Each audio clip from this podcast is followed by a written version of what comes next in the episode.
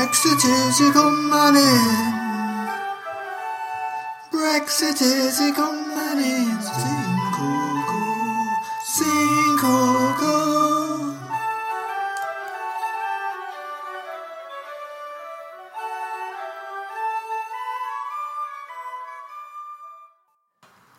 To begin at the Brexiting. It is spring, sunless dawn in the small village of Oughtiton, soullessly red, white, and blue, as bunting and flags flutter in the May morning breeze. In the church, the vicar is on his knees. Let us pray for Our Lady of the Brexit, the May Queen, who fought so long and so hard for it, refusing to countenance even one of the manifold petitions to define it, and verily, without whom this blessed... The last of the Brexit saboteurs are being hunted down. Two stout and loyal Brexit mongers survey the creaking carcass of one such saboteur who hangs from a gibbet on the village green.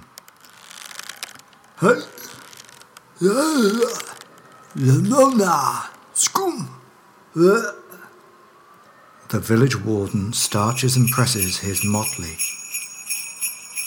And in number 27, a woman is telling me all about the suspicious man at number 29. One of them multicultural, uh, what's it? So, tell me, Mrs. Spittlehouse, what aroused your suspicions? Arouse me suspicions. You saucy get. No, Mrs. Spittlehouse, I mean, how did you become suspicious of him? You ain't got no bunting up. No bloomin' bunting Brexit Day. What did you think you were playing at? We're a patriotic village. We take pride in its British values. So, what did you do? Shopped him to warden. Told him to get rid. I'm not having me precious values dirtied up by the likes of some Remoaner scum. Get rid, I said. And he did. The old crone babbled on some more. It seems they had taken the man at number 29 to the Methodist Hall, where the trial of the Morris dance would shortly begin. If he stopped dancing before the music stops, then he was Remoaner Scum. But if he lasted out the dance, then the lad was Brexit till I die. apparently, and she reeled off a short ditty. Brexit till I die. Uh, uh, Brexit till I die. Uh, uh, Brexit till I die. Uh, Brexit till I die.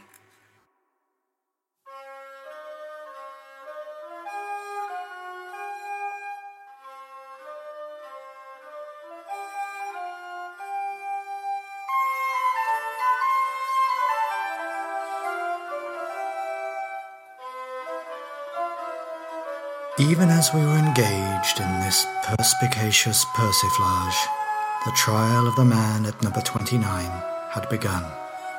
What kind of repugnant citizen are you? Oh, I'm a citizen of nowhere, bruv, innit? And so they bade him dance. They bade him dance. And dance he did. Hey! Ho! Hey! Ho!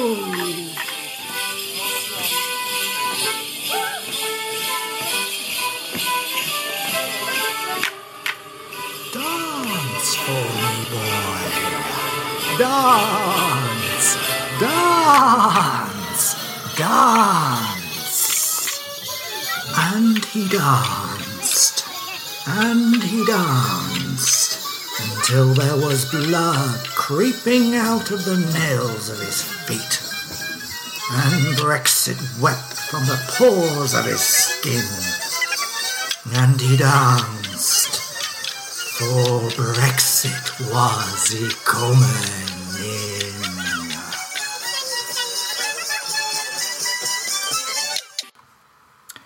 The vicar was still on his knees. Dearly beloved, let us pray for this misguided soul, that he may convert from his heathen ways and set himself upon the path of righteousness that is Brexit. The warden pranced about in his freshly pressed motley. Mrs. Spittlehouse from number 27 was in full voice, having decimated a bottle of Bristol cream sherry. Smack his fucking head in! String him up by his bollocks! Dance a fucking jig on his cranium! All the while, the man at number 29 imagined himself dying a martyr's death, burning on a pyre, his soul ascending to some European idyll where espressos and decent bread flowed freely.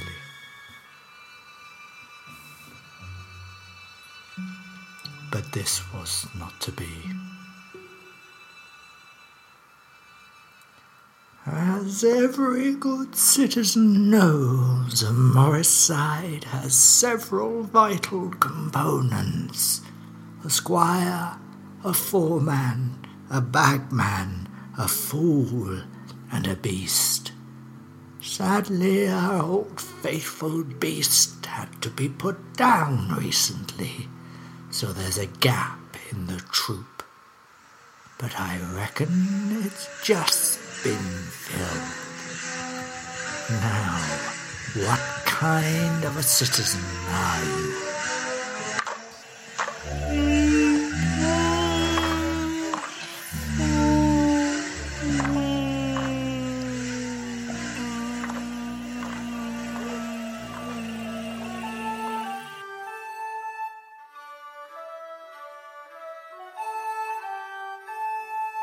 Brexit is calling.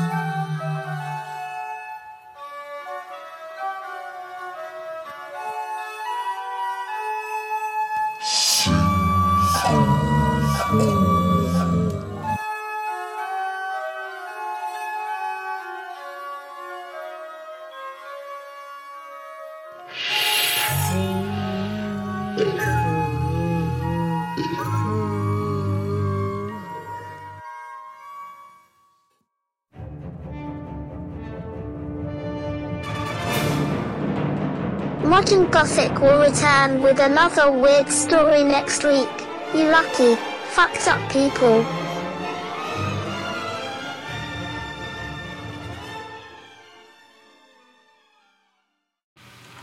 If you have enjoyed Modern Gothic, you might like to try some other podcasts by the same writer and producer, such as Baker Street 2033 and Dear Old Blood Notes on a Wittgenstein Noir. You could also consider supporting the writer at buymeacoffee.com slash Neil Fitzgerald.